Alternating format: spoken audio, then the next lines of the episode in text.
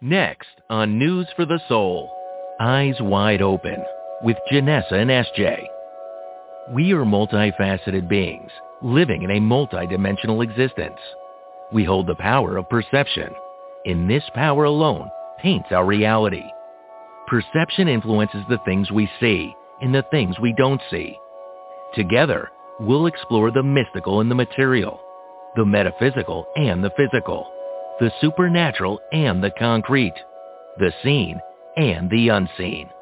Please welcome Janessa and SJ back to News for the Soul.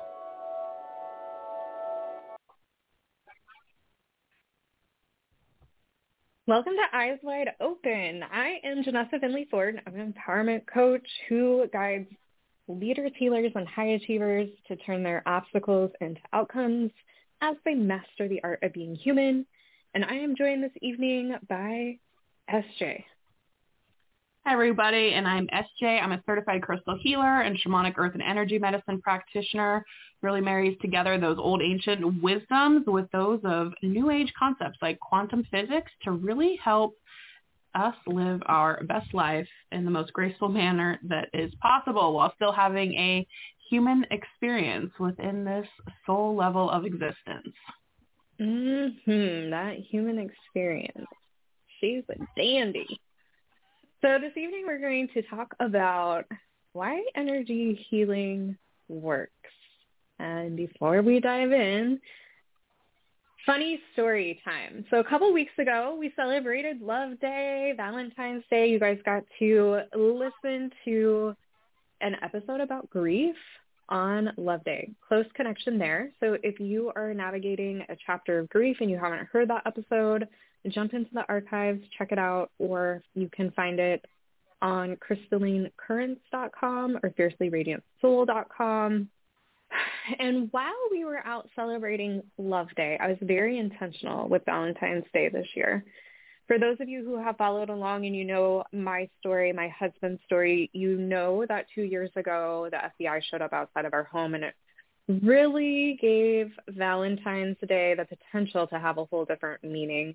And we were the couple that celebrated Valentine's Day before this. I would really, really trash the holiday if I'm being honest. Like this is such a commercial holiday. It's just another way to sell things, to make people guilted into buying things for each other. I don't need a day for the other person that I'm with to know that I love them or for them to love me. Like we have that every day of the year. I don't need Valentine's Day. So this year, I was very intentional that we were going to celebrate Valentine's Day and very intentional that this day was going to have a positive meaning for us, especially after all that we had been through, through a circumstance that would have torn most couples apart or many couples apart. And to persevere through that, we are going to celebrate that for sure. So I made reservations at a restaurant uh, in town, a restaurant that we both really like haven't been to in a lot of years, like before 2020, a lot of years. So it was going to be a fun experience for us, you know, when there's that much time that's gone by. It's exciting to go back. And on the drive to dinner, we had just gotten like two blocks from our home and I, you know, was planning in my head, how do I set everything up for success, right? And I know my husband, he typically pays for things. And when I will offer to pay for dinner or something, especially in a social setting, if I do it last minute, he always so graciously declines and is like, no, no, no, no, I got it, I got it. And so I really, really, really wanted to be so intentional of this act of love toward him I wanted to truly get the ticket at the end of the night and not have him in that situation where he would feel like that's his job. So I just said to him, you know, I was really intentional about celebrating us this evening and making these reservations and having a date night and time to connect. And I would really love for that to include me paying for the dinner. And his response to me was, oh, that's different. And I, I was like taken aback, honestly. I'm like, wow, I mean, I try to pay for things, and this is all the dialogue going on in my head, mind you. Like, I try to pay for things, and I offer to pay for things when we go out, and he declines it. So, gosh, that's kind of harsh to be like, that's different. Like, you don't pay for stuff. Now you're going to pay for this tonight? But, okay, I'm not going to get crunchy and crusty on our drive to dinner and let it influence the evening. So I'm like, it's fine. So we go to dinner. We have a great time and we're walking away from the restaurant, going back to our vehicle afterward, and we walked past this other restaurant, and it smelled so strongly like um fryer grease, like that really potent greasy grease, like ugh. And he asked something about what is that because we were walking by an Asian restaurant and so typically, you know, you think sushi, they serve tons of sushi. Sushi doesn't need fried typically, but they make tempura. Tempura? I say tempura. So I said tempura and he starts laughing at me and he's like, that's funny. You really articulate. And I'm like, oh, did I say it? Did I pronounce it wrong? So he corrected me, said the correct way to pronounce it. And I'm like, well, I guess, you know, like we're just on one this evening. I don't say tempura correctly and I am paying for things which is different. And I'm like, so we'll just, you know, get a good laugh out of things. And he's like, wait, you thought that's what I meant by you, you pay for things not very often? And I'm like, yeah, I did take it that way. And he's like, oh, that's not what I meant at all. I just meant I'm a traditional guy. So it's different for me to not pick up the tip. So my point is that I always love to give a learning lesson in this, right? Like don't um don't just allow assumptions to happen. This is why asking questions is so important. We could have clarified that whole conversation before we even got to dinner. But I love how it did clarify and really honestly, old Janessa, this would have been like some dynamic for the evening, including being laughed at over how I said a word because I would have taken that personally as well. And now I can just acknowledge like, oh, okay, I could take that personally, but I really don't have to give it meaning unless I choose to and just go on with the evening. And then when the clarity arrives, it's just really pretty funny. So we had very different definitions of what it's different meant. and those dynamics can come into relationships all the time, communication in general. So how energy healing works because energy healing is really what took me from a life of living everything personally to really being able to stand in my power and allow people to have the opinions that they have and not have to allow that to mean anything about me or upset my apple cart. How's energy healing work, SJ? Well, my favorite is the placebo effect, right? You'll hear right. a lot of people say, like, oh, it's just a placebo effect. That's all it is. And I laugh every single time and I'm like, if my placebo effect cures my endometriosis, my ovarian cysts, and the pain and havoc that PCOS has created for my life for years, then I'll take that for 5000 please. Do I care if it's the placebo effect? I don't. Genuinely do not give an ounce of care if it is the placebo effect or not. You know, and for me the placebo effect is interesting because I mean, if you think about things like if you want to have a good day, you'll have a good day. If you look for something to be wrong, you'll definitely find for something to be wrong. So I don't necessarily buy into all of the like the placebo effect is just this fake thing that is created and it happens and there's no explanation. I think it's still intention. Placebo effect for me is still 100% intention coming into play as well. So I laugh every single time people are like, it's just placebo effect that you're experiencing. I mean, give me placebo effect then for my experience. I'll take that over torture and disease within my body. so this is this is the funny story I should have opened the show with. I'm so glad you brought this up because I literally had this conversation with a family member this week and I was the one that threw out there the if you remember my funny story about placebo, the placebo effect. So I I used huh. to pronounce the word placebo instead of placebo. But anyway, Uh, so I know this family member doesn't believe in anything holistic, healing, very scientific, very Enneagram 5, intellectual research, analytical. And so the homeopathics came up in a conversation and he was laughing hysterically about them and I simply said, hey, I'm not here to convince you of anything, but they made a dramatic difference in my experience with asthma and bronchitis. And um, there was some res- response to that and I said, I don't even care 12 poops if it's the placebo effect. Like the fact is, it worked for me and I'm thrilled. And his response was, well, um, a placebo effect is never going to be effective for me.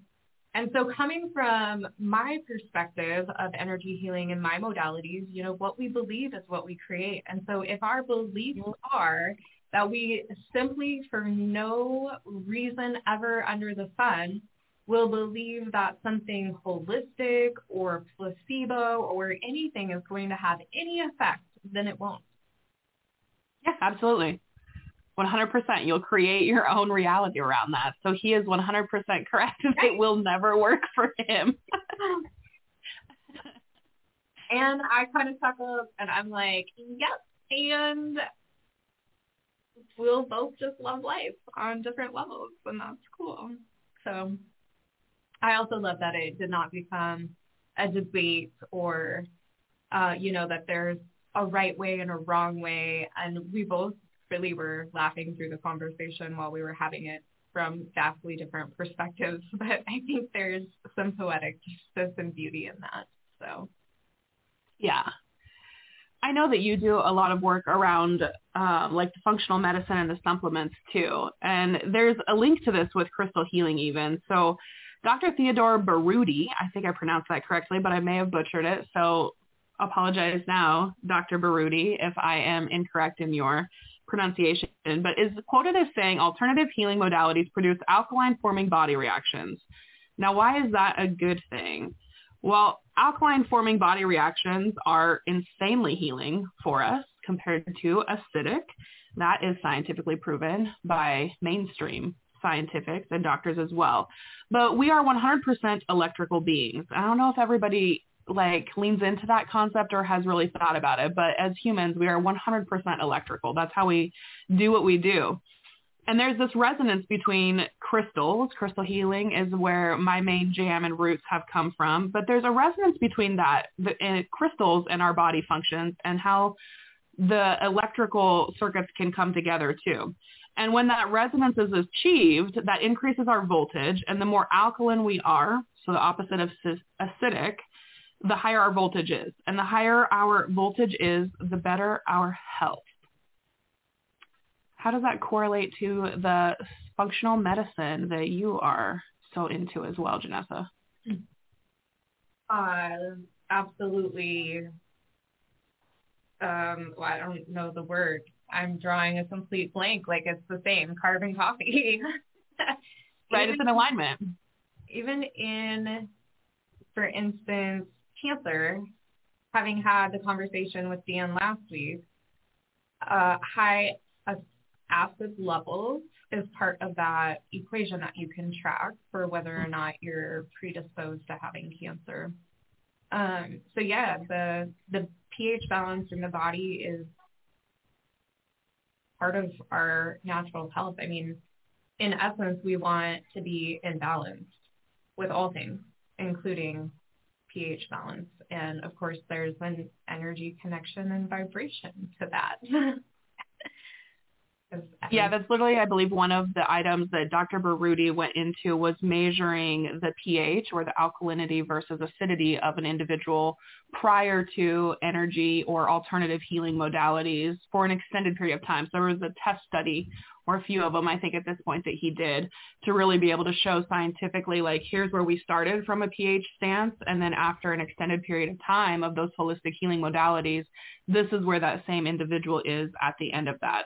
So really, truly scientifically proving that first statement that he's quoted of saying that that alternative healing modalities produce alkaline forming body reactions. Um, so that's really where his areas of studies have been. And I think it's amazingly um, in depth. And also I love anybody who can marry together the holistic or the metaphysical to that of even Western medicine just to bring in those belief systems into more alignment with people too. So I think he does amazing, amazing work. So definitely look him up and see what you can find out there on him. But that is one of them that I think is very scientifically proven that this is to be true and how he has gone about that test to show that is masterful for sure. Yeah, specifically with functional medicine, I've been asked. Uh, there's a blood marker that I look at to have an idea if people are more acidic or more alkaline based upon, you know, primarily diet is a big influence. So that's the direction that I guide people is changing water and diet. And that is the CO2, the carbon dioxide on your blood blood report. It's in the compre- comprehensive metabolic panel. So something that you're going to have ran every year at your annual checkup. So you can get an idea of where you're at for that acidic alkaline balance just in your general labs. Yeah, Absolutely. I think another item to consider, especially like if we're looking at crystal healing, because I think a lot of people, when they think of crystal healing, there's not a whole lot of science that you probably lean to of like, oh, here's the reason why crystal healing works. It's probably one of those more woo-woo-y modalities of, oh, they're pretty and people like to sit with them. Uh, but there truly is science behind why crystal healing actually works. And it has to do with a couple of things, including piezoelectricity, including dominant oscillatory rate, frequencies, harmony, all of that. But I think like the best place to start with why does crystal healing work is to begin with the fact that it is a repeating crystalline molecular structure. So there's symmetry. There is low entropy, which this is a little bit scientific here, but that's what we're doing in this radio show, right? And I think the best way to think of entropy is just to think or correlate it to chaos. So if you do not mow your yard and you just allow vines and grass and weeds and whatever to take over, that's kind of what entropy looks like until you decide to mow it again. And then there is symmetry. The blades of grass are the same height. There's no vines growing up things anymore. That's really like the correlation between entropy versus lowering the entropy. You're never going to have zero entropy, but you can certainly lower the amount of chaos or non-structure that exists. And that is really what crystals come into play and how they can really start to help us lower that specific entropy stance going on in our bodies. Um, if you get into some of the scientific, Janessa, I know that you have talked a lot about this stuff in the Stronger Together community, but how each of our organs have a different dominant oscillatory rate um, from each other. Your heart does something different than what your liver does, which is different than what your brain does.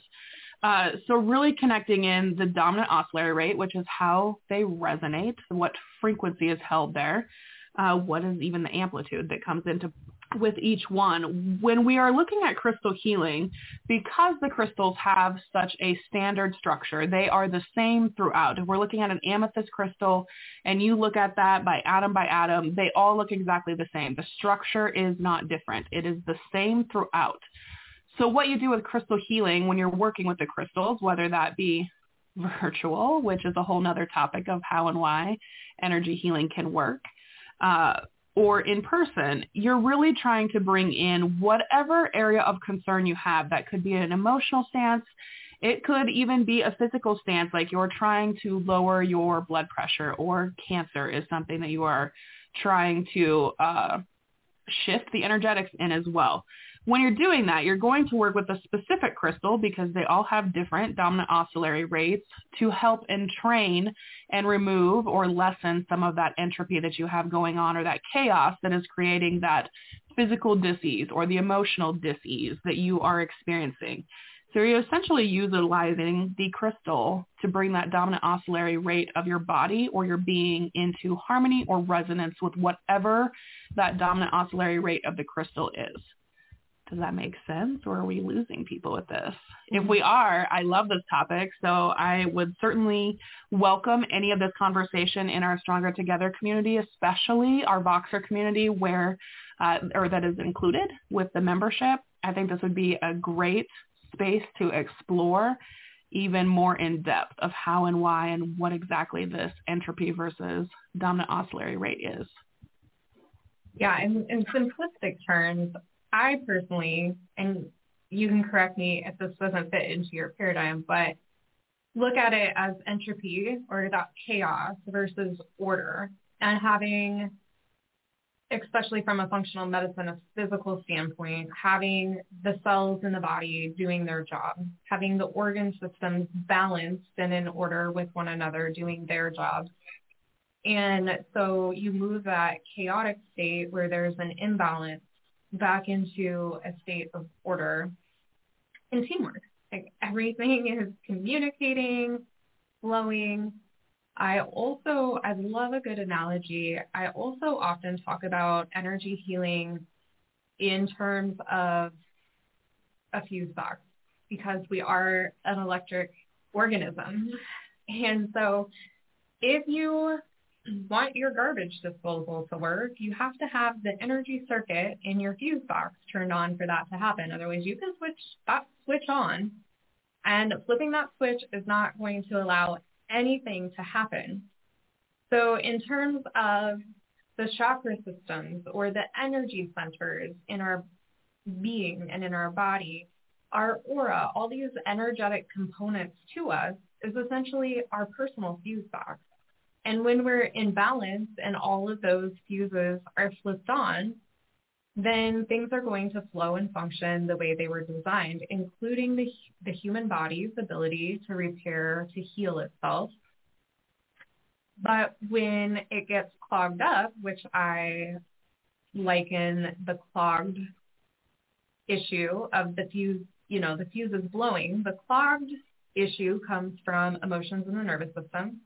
And when there's an overwhelm of these stagnant emotions, throws things out of balance, you blow a fuse, and then it doesn't matter how many times you turn the switch to the garbage disposal on or off, or maybe your garbage disposal even has a handy dandy reset button. None of that matters because there's not any energy getting to the garbage disposal for it to work properly. And so you have to have everything open and flowing. So hopefully that brings some order to some of the concepts that we're talking about here to see from that 30,000 feet up objective view of how it all fits together between the emotions, the physical body, the energy that you can't even see, the electricity. I mean, we could pull light into this conversation as well because of the light body that we are and the influence that light has. Um, particularly red light is incredibly healing to the physical body. Uh, so yeah, we have so many different vibrational components to us that we also have all of the capability to use those vibrational components to create order or health or balance within our being. Yeah, and I would say one thing with crystal healing as well, people are probably, if you work with crystals, are saying, but not all amethyst is created the same. So if you're saying each specific type of crystal has its own dominant oscillatory rate, then shouldn't all amethysts be created the same? The answer is no, because there could be other trace minerals that are in there as well that are creating a little bit different vibe or frequency than what the one next to it that you're not attracted to is doing. But to plug on that chord and the light frequencies a little bit more that Janessa brought up too, that dominant oscillator rate depends on several variables within the crystal. So this again is why they're not all amethyst isn't created the same. And if I have time, I'm going to go back to obsidian and why I treat it so differently than other crystals too. Um, but to stick with this though, the molecular composition, the size, the thickness, the color, and the specific meaning of the light frequencies that are associated to that color, because as you guys have looked at amethyst, you probably know not all purple of amethyst looks exactly the same, even from a light frequency stance to you either. But the exact kind of information that's being conveyed from those crystals is different based on all of those individual factors that come to play. We also have the different elements that make up the crystal, the crystal system that it belongs to, and how that dominant oscillatory rate determines specific healing properties for that crystal. So literally every crystal is unique. No amethyst is created exactly the same. But when we start to really look at these, one amethyst may resonate with you more than another and have a slightly different personality. And the reason is that the total energy signature is unique due to those specific resonances, which comes from the growth environment where that crystal was formed. Crystals that were formed in New Mexico have a completely different vibration and frequency than those that were perhaps formed in the Himalayas or China. Very, very different. Um, and it has to do with the growth environments and their predetermined precise growth patterns, their sacred geometry. That could be a whole episode in its own. Uh, the way that they grew, like what made this one specific amethyst grow into a geode versus a different one grow into a tiny little point.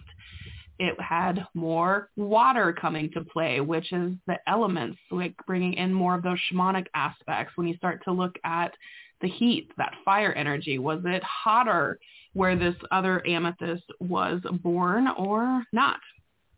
Of course, the specific colors are, that's easy to see how that difference can come into play with light theory as well. But there could be different inclusions uh, that are in there as well. Hematite, something that grows often with amethyst. Of course, citrine, clear quartz can come into play. There is honestly a plethora of other minerals that grow um, with each other that can really change the energy bounces both internally and externally within those crystals too. So moral of the story is all amethyst is not the same and it just depends on the various items that come to play for that crystal to have formed. And also in addition, it's not 100% across the board for everyone. So just like that amethyst crystal has a different dominant oscillatory rate, I have a different dominant oscillatory rate than Janessa. I have a different frequency that my heart moves than she does. And that's going to be forever true no matter what our health is to an extent, right? Even if we were in peak optimum health, both of us, our hearts are still going to look and feel and have a little bit different of a dominant oscillatory rate just based on how we have come together. What we put in our body can have a huge impact upon that, of course. Um, but it's going to be different for everyone on how you vibrate and which crystals you're attracted to as well for exactly the same reason. Uh, and those crystal vibrations are constantly in flux to move another thing into the mix. So way this amethyst vibrates in Nebraska may feel completely different in the Himalayan mountains just because of the dominant oscillatory rates of the organisms and the elements that are in that location as well. So certainly um, the crystal vibrations can be in flux and it's not 100% going to be the same for everyone in any like specific case.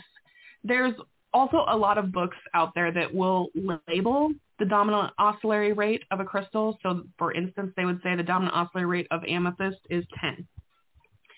Would say that's more of an average I don't really subscribe to the fact that you can type amethyst as a whole genre of crystals into one specific dominant oscillatory rate because they are insanely different.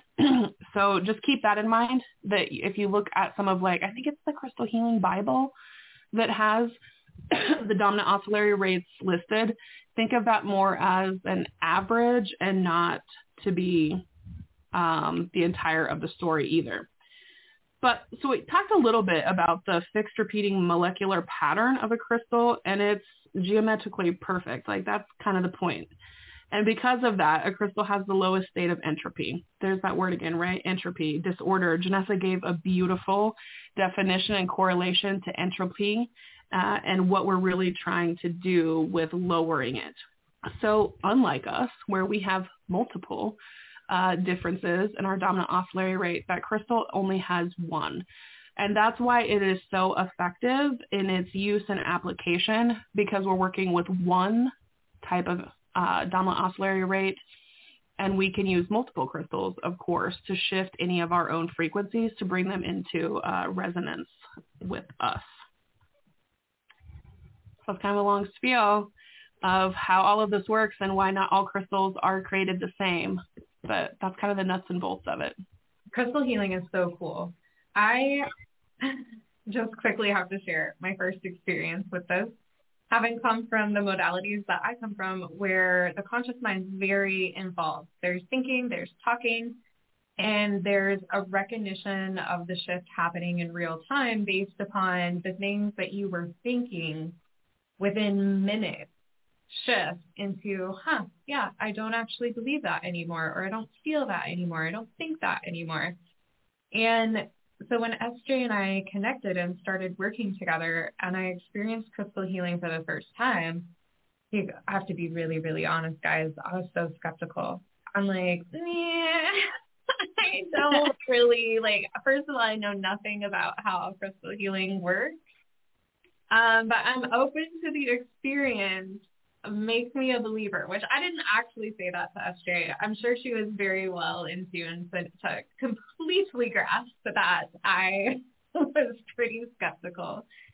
And there was just so much that happened in that first session. I there were muscles that would more than twitch, but I wouldn't say spasm because it wasn't painful, but they would like the my muscles would jump. Like you would feel this release happening um, I had recognition of an angel through part of the um, session. And so from spiritual all the way down to physical, you know, how I felt. Uh, there were some leaking from my eyes that happened as emotions would come up and release. Like I was very aware, even though I wasn't speaking it out loud. All of this was shifting and happening from what appeared to me as having some rocks placed on my body, right? There's a lot more to it than that that I had no idea about. And so that is really when I became so fascinated with more than one way up the mountain, right? That we can have these different modalities and ways of shifting our being that can be so incredibly different, yet incredibly effective at the same time. And then as we connected further, we got really curious about, well, what happens when you put it all together? because at first, we really just did a, a traditional exchange. Like it was just all about receiving, one of us receiving the modality and the gift person. And then we expanded from there and found how much more quickly when we combined everything together in all the different modalities, that those patterns, the entropy would release, the order would take place, and the emotions would come up and release as well. The beliefs shift, the thoughts shift, and your perception. It's like a miracle. It's like so many miracles all within such a short amount of time. And so that's my story. That's my point. I still get caught, like I'm at a loss for words. I have to share this too, guys. Like I'm at a loss for words because the awe of what we do never escapes me.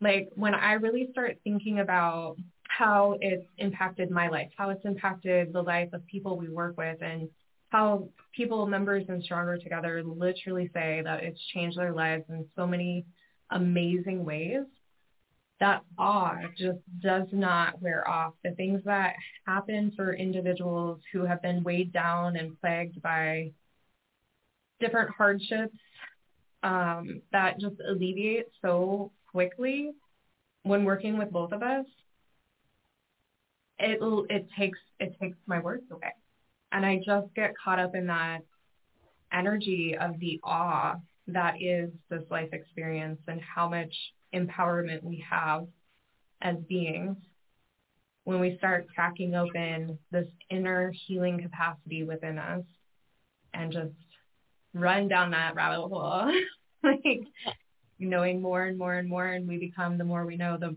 more effective we become. So anyway, it's powerful stuff. It's incredible. It's miraculous, truly.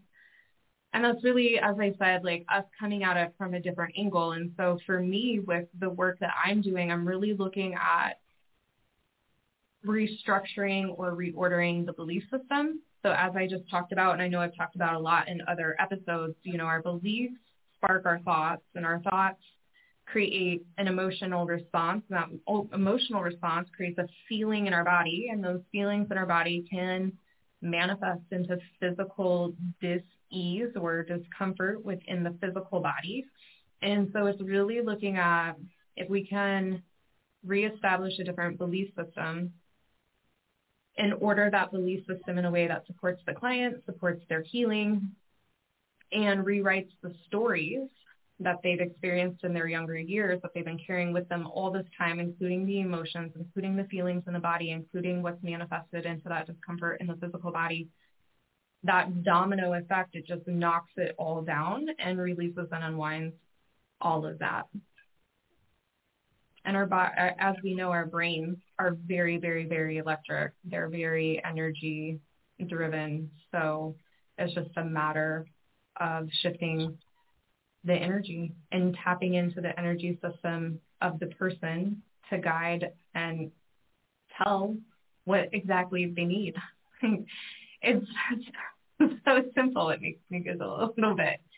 But these are just not things like muscle testing that we're often raised to know how to do. And so we make it so complex because it's so counterintuitive and countercultural to what we know in our traditional lifestyle.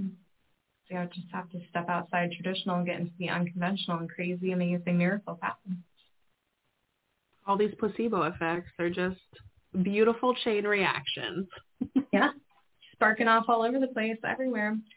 So I would love to talk about self-healing versus activating the healing energy within you because from the surface, one of my, you know, biases prior to meeting you was really that modalities such as crystal healing was doing the healing for you and not necessarily activating that wisdom within you um, and giving you the tools to heal yourself. And that's actually something that, you know, I quickly came to learn was an intense passion that we both share, but a passion of yours that you didn't want people to be dependent upon you for the healing either. And so I'm curious about how, in the way you approach crystal healing, are you allowing people to navigate self-healing and activate that so that they aren't merely coming in that more of a dependent state, session to session, waiting that's always a word with clients. I'm like, let's talk about, and probably will be a radio show episode at some point in the future, like the difference between patience and waiting. When we're just waiting for things to happen, that's really stagnant energy. Um, so talk to me about how it's activating that natural healing within so that people aren't dependent and waiting for their next session to have more healing, but maintain that healing posture and process throughout. Yeah, I mean, so teaching people the techniques has always been part of what I wanted to bring to this world and certainly to the Stronger Together community as well. Uh, so I think once you learn that you don't need to have all of the books to figure out what this crystal can do for you and to lean into the muscle testing or the pendulum. So if we have a specific issue, let's say we are exhausted and we can't figure out how to get out of it instead of trying to go to a book or to a crystal healer to say, oh, I'm exhausted, I have fatigue, what do I do? I've taught pendulum use, right? What do you do? Let's identify which chakra is affected. Like which one is the one that's causing the tired? Where's our problem chakra? So pendulum muscle test identifies the chakra. Let's say if we're tired, it's usually sacral solar plexus is the logical first guess, not always. But let's say it's a sacral chakra. Great. Then it's the muscle testing or pendulum use of what crystal?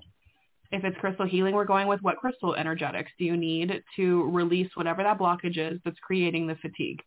And then you can just go through a list. You can use Google and just say, give me a list of crystals and muscle test or pendulum through which crystal it is. One of my favorite things that Janessa brought to the Stronger Together community, not me, is that we don't actually have to have all of the crystals in our possession to be able to work with their energetics. So working with the concepts like absolute scalar waves to pull in the energetics of, let's just say a carnelian, pull in the energetics of a carnelian into our solar plexus to release the fatigue. Actually, all you need. You don't need me. You don't need to possess the carnelian.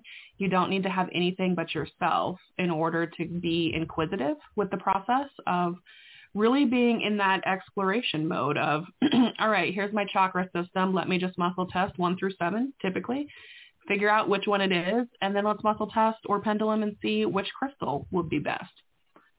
Sometimes we don't even need that. Sometimes it's the acknowledgement and the absolute scalar waves uh, coming into play for that specific chakra that can also release it. Of course, I teach quite a bit about the colors and you can certainly eat food to help support the individual chakras. So I really wanted to have all of that place or all of those concepts within that group stronger together. So we have them in a couple of different courses uh, to be able to do those on your own. Now, sometimes it is nice to not have to lean into finding the block or what's going on, especially for some of those higher level patterns. So of course, like having that group support is amazing or even individual support as well. But those are like the one-off patterns. Those are not the everyday things that just pull us down that create a week's worth of tired, right? When you're on a Monday and you realize that you're exhausted, there are options to be able to figure out how to get out of exhaustion instead of waiting until two weeks to that next Thursday to have somebody help you do that. And I think that's really the beauty of that Stronger Together community as well is that there are a plethora of options and techniques within that intervention library that individuals can go to and lean on. And once you learn them, you have them, right? Like you don't have to keep going back to the platform. Once you know how to do tapping, once you know how to do the UFO holding, you're not going back to do it again or to watch that uh, video again on the platform. Like you just know it and you now have it. And it's just like riding a bicycle at that point. Yeah, I have one of the when you bring up the colors, one of the things, and I've mentioned this here on the show before, that really is so astounding in the work that you do, especially with crystals, is really getting outside of the traditions of the chakras, the colors, and the crystals. And what I mean by that is, you know, for instance, if someone's having, we'll say like a heart issue, we think heart chakra, we think green. And I've seen you work with people where there's the emotional component or there's ancestral energy. And the thing that they actually did not need is green. And you're able to guide them in the direction of what they do need. And so I suppose this is a a cheerleading moment for pendulum and muscle testing because when you are on that self-healing venture without those tools, if you used your conscious mind to try to figure it out, you're going to lead yourself in a direction that might seem logical, but doesn't actually alleviate the situation, which then people draw the conclusion that the crystals or the self-healing or these holistic modalities don't actually work when in fact what's happening is they're just not getting to the root and the core of the matter. And I've always really enjoyed learning, observing, and watching you for as polished as you are in what you do of always getting to the root and it's so often from an angle that, that actually isn't logical if you just look at the service level of coordinating colors and chakras and themes. There's so much more to it than simply that. And man, I mean, you're so successful at what you do. It's like it's not a placebo.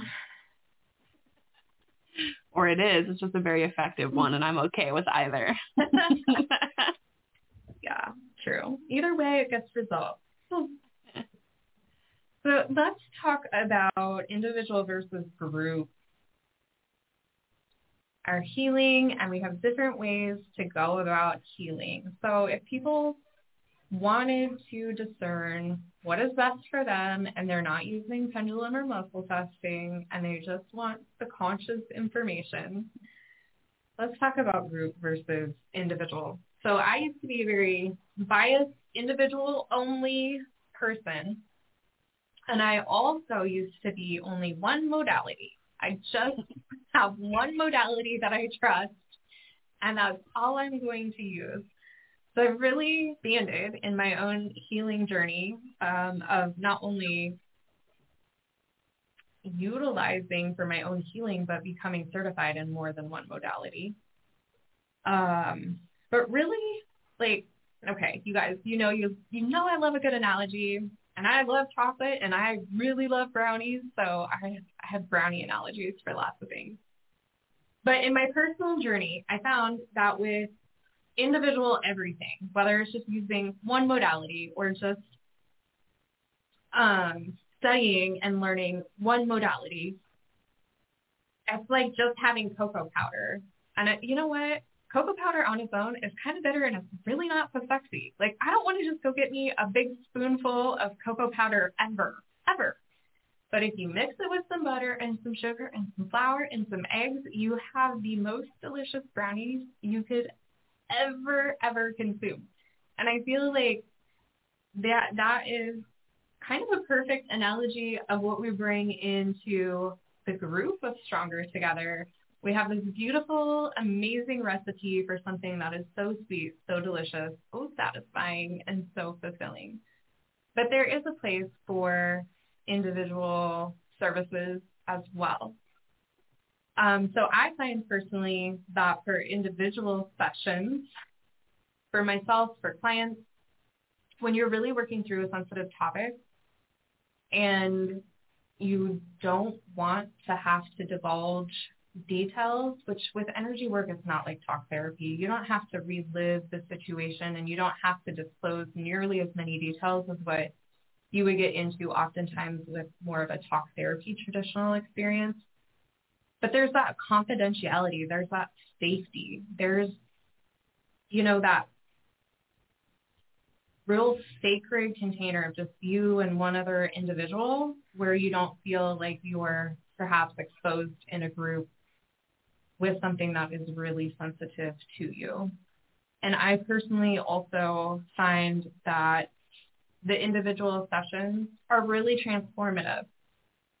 And I think that it's similar yet different from the really transformative experiences that are in the group too. Like they're both very transformative, but I feel like in a little bit different element with the individual sessions, like that one thing that you're driving yourself crazy over, that really becomes the the root that gets ripped out, and then the ripple of that um, spreads into many various different areas of life.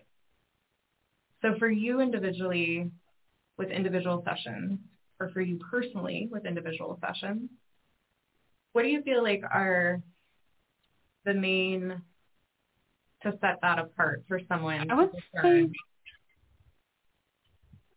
yeah, I would say for me, it's a lot the same. I typically in individual sessions have a lot of people that come to me for genetic or physical conditions that are coming to play. So very detailed to them. Now, that's not to say that we're not going to hit genetic aspects in group because of course we are. But if you're coming for a very specific, this is what I've had going on, I want to work this specific thing and nothing external necessarily from that, I feel like they're more, individual is more laser focused on what that one topic is that you have brought. And because I'm focusing an individual specifically on just you and that topic, there's less other information coming into work as well. So I feel like you can get deeper in individual quicker. Not that we don't get deep in group, but you're going to hit that root cause very, very fast in individual where in group we might have a couple of topic sessions that are still going to get the root and it's actually going to probably touch a couple of other topics or areas of concern at the same time. Um, in group, I feel I feel like group is those aha moments of I would have never thought about that. I would have never seen that as a problem. So like group for me is that stuff that you don't think is a problem. Like it doesn't hit your mind. It's not at the forefront of your mind, but it's there and it's wreaking havoc in that unconscious and in other areas. You just haven't seen it yet. And that's what group hits versus individual. You're coming with a concept in mind of this is what I want to attack. This is what I want to get rid of. Now, what you want to get rid of or what you see is the problem in individual may not actually be the root. So there's still going to be some movement over there for sure. I would say nine times out of 10, what we think is the problem is not actually the problem. It's some of the like deflecting, look over here energy so that you don't see the real root of it. Uh, sometimes that can, you know, really come into play. But I love group because it is, it creates so many more aha moments of things you would just never have thought of if you didn't have that group community setting or you weren't joining us in a session where we have intuitively selected a topic. You know, like this month we focused on grief. there were probably some people that were like, bleh, I don't have grief right now. There isn't anything that I have to explore here. And then you get into group and you're like, ooh, I thought all of that grief had moved on its merry way, but there it is still creating dysfunction in my life because I thought it was gone, so I wasn't looking at it anymore. I had looked away, but it was still tagging along like a little baggage carrier. Uh, so I think that is truly the beauty of group is that it's so many of those ahas like, oh, I thought that was gone. I thought that this was no longer there. Or perhaps even I didn't think I had any of this. And here I am having all of these memory flashbacks, all of these physical and emotional sensations right now. And then at the end of it, feeling so much lighter than when you began. So I think that for me is the beauty of group is the aha. Yeah, I agree with you. I also love the questions in the group.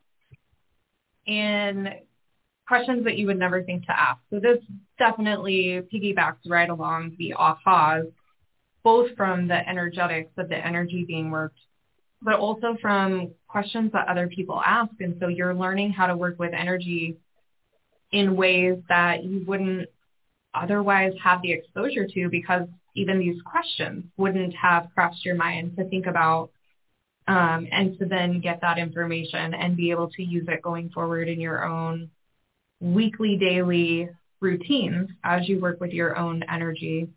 And, you know, you touched on this a bit, the, the common themes, like we pick these themes and really supporting the collective. Like we all tend to be navigating themes in our life at the same time because of that collective energy, it just shows up in a little bit different way, which goes back to what you're saying of what you think you need isn't necessarily the root of the issue. And so as we get underneath the root of the issue through these main themes that are running within the collective, then that shift in your life is going to be uniquely yours and ripple out just like it would an individual. Um, but you're coming at it from perhaps the back door versus the front door however, very transformative. And like we talked about, I talked about earlier, combining all of our modalities in the group setting and the Stronger Together setting is really an experience in itself. And then if people want to work with us individually together, if they're in the Stronger Together community, that's something that those members have access to as well. And what shifts for them within those sessions is just really, really, really beautiful and powerful because so much more is happening and they get so much more relief in such a shorter amount of time that it's like hitting the easy button. I didn't have an easy button when I started my healing journey, but I feel like we have built and created an easy button for the people that we walk beside in their journeys. Um, and so I, you know, like I love a pan of brownies. I want it all. I no longer want to be in this dynamic where I'm just choosing one thing or the other thing. Like I want to have the tools to do it on my own. I want to have the support for individual when I need to lean into that. I want to learn from everyone around me, like why go it alone or do it the hard way. And so I'm living my best and both lives. I want it all. Yeah, exactly. I think another beauty of group too is the normalization that can come from like, oh my gosh, you thought that too, or you feel like that too. Like it's not just me. I'm not some weirdo out here who feels a certain way about something or is triggered in a certain way about something. So some of that normalization of like, hey, we really truly are actually all humans. We do truly all experience things that are less than desirable.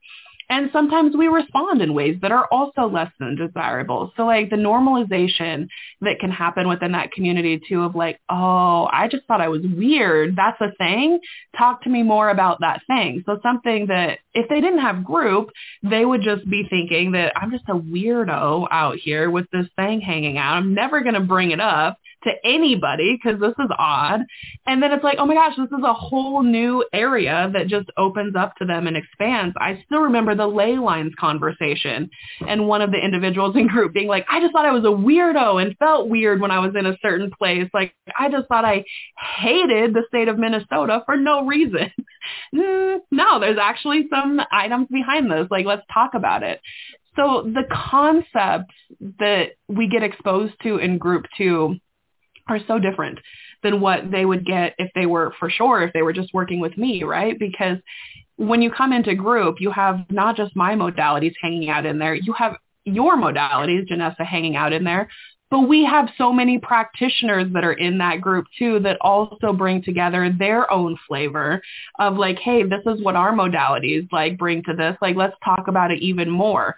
So I also feel like it's not just our own uh, knowledge that's in there is it's truly that group collective knowledge that's coming to bet together and really forming something even bigger and more beautiful every single day as that group grows too. Yeah, and I just can't get on with my best Enneagram life without mentioning the value, the money, the investment of the group for what you get and the shifts that it creates and the level of support and the amount of calls and all of the courses at your disposal and the knowledge and the information. Like you can't even begin to have a session with either one of us for what you get in that group where you have three hours every month with us and everyone else and the, the connections, the support, the people.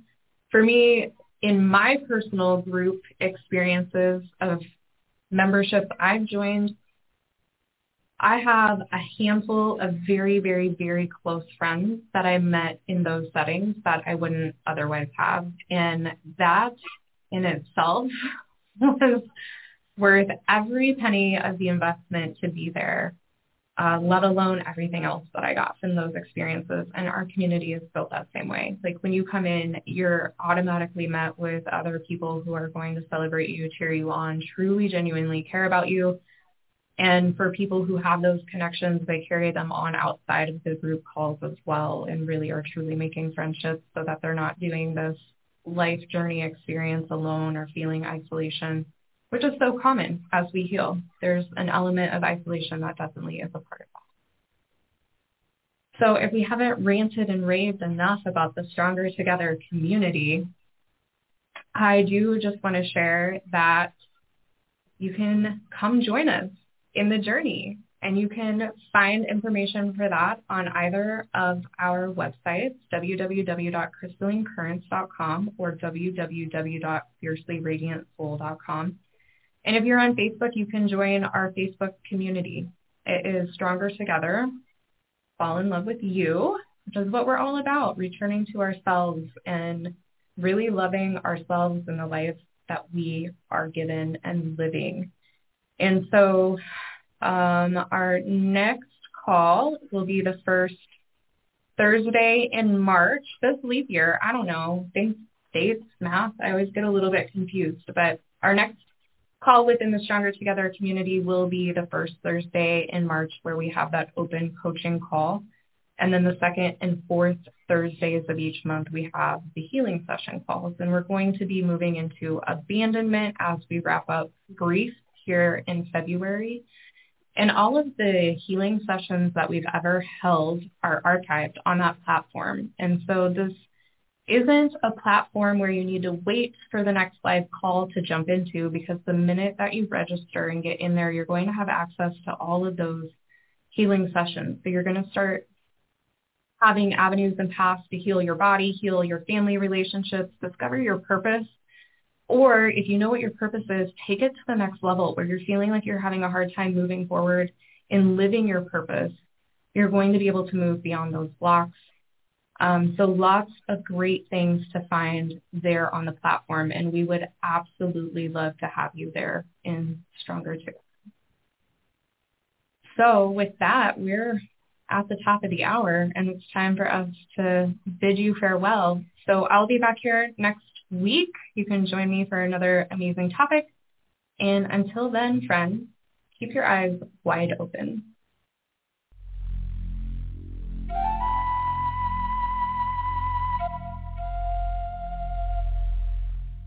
Hear all of our previously aired broadcasts of News for the Soul online at newsforthesoul.com. Now let's get back to the show.